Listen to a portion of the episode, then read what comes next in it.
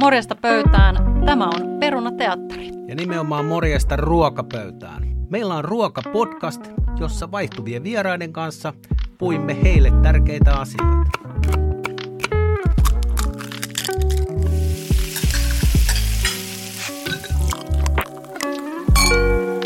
Kyllä, jokainen vieras tuo mukanaan tähän studioon kolme omassa elämässään erittäin tärkeää ruokaan liittyvää asiaa. Kupletin juoni on yksinkertaisuudessaan se, että emme tiedä etukäteen, mitä sieltä tulee. Näin on, ja yllätyksistä syntyy loistavaa keskustelua. Minulla on täällä juontajaparinani Kirre Rainos. Ja minulla on juontajaparina Teresa Välimäki. No kuinka sattukaan. Ja minä olen tällainen ruoka-, elintarvike-, ravintola-alan monitoiminainen kilsoja takana ja lisää toivottavasti edessä. Minä olen kokki ja liemiä kastiketehtailija.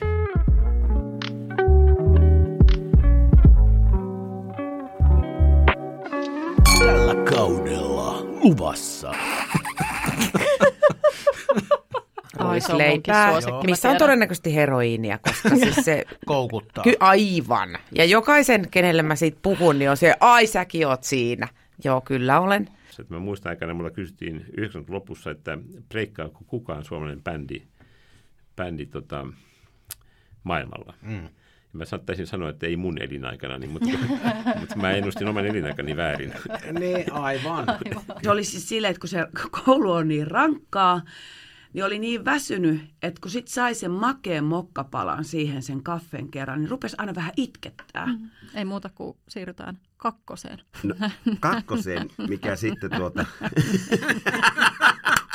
Nyt oli kiva ja tuli. täytyy s- sanoa Teresa, että mä, mä, mä dikkaan, mä arvostan sua. Että a, a, aina, aina, Tästä alkaen. tästä nyt, nyt, nyt, Kuului nyt niin kuulijalle au- terve. Au, au, aukes tämä, Tämä on kokkihuumoria. kyllä. Tämä meitä naurattaa. Jos ei näistä eväistä synny hyvää podcastia, ei sitten mistään. Tervetuloa Perunateatteriin.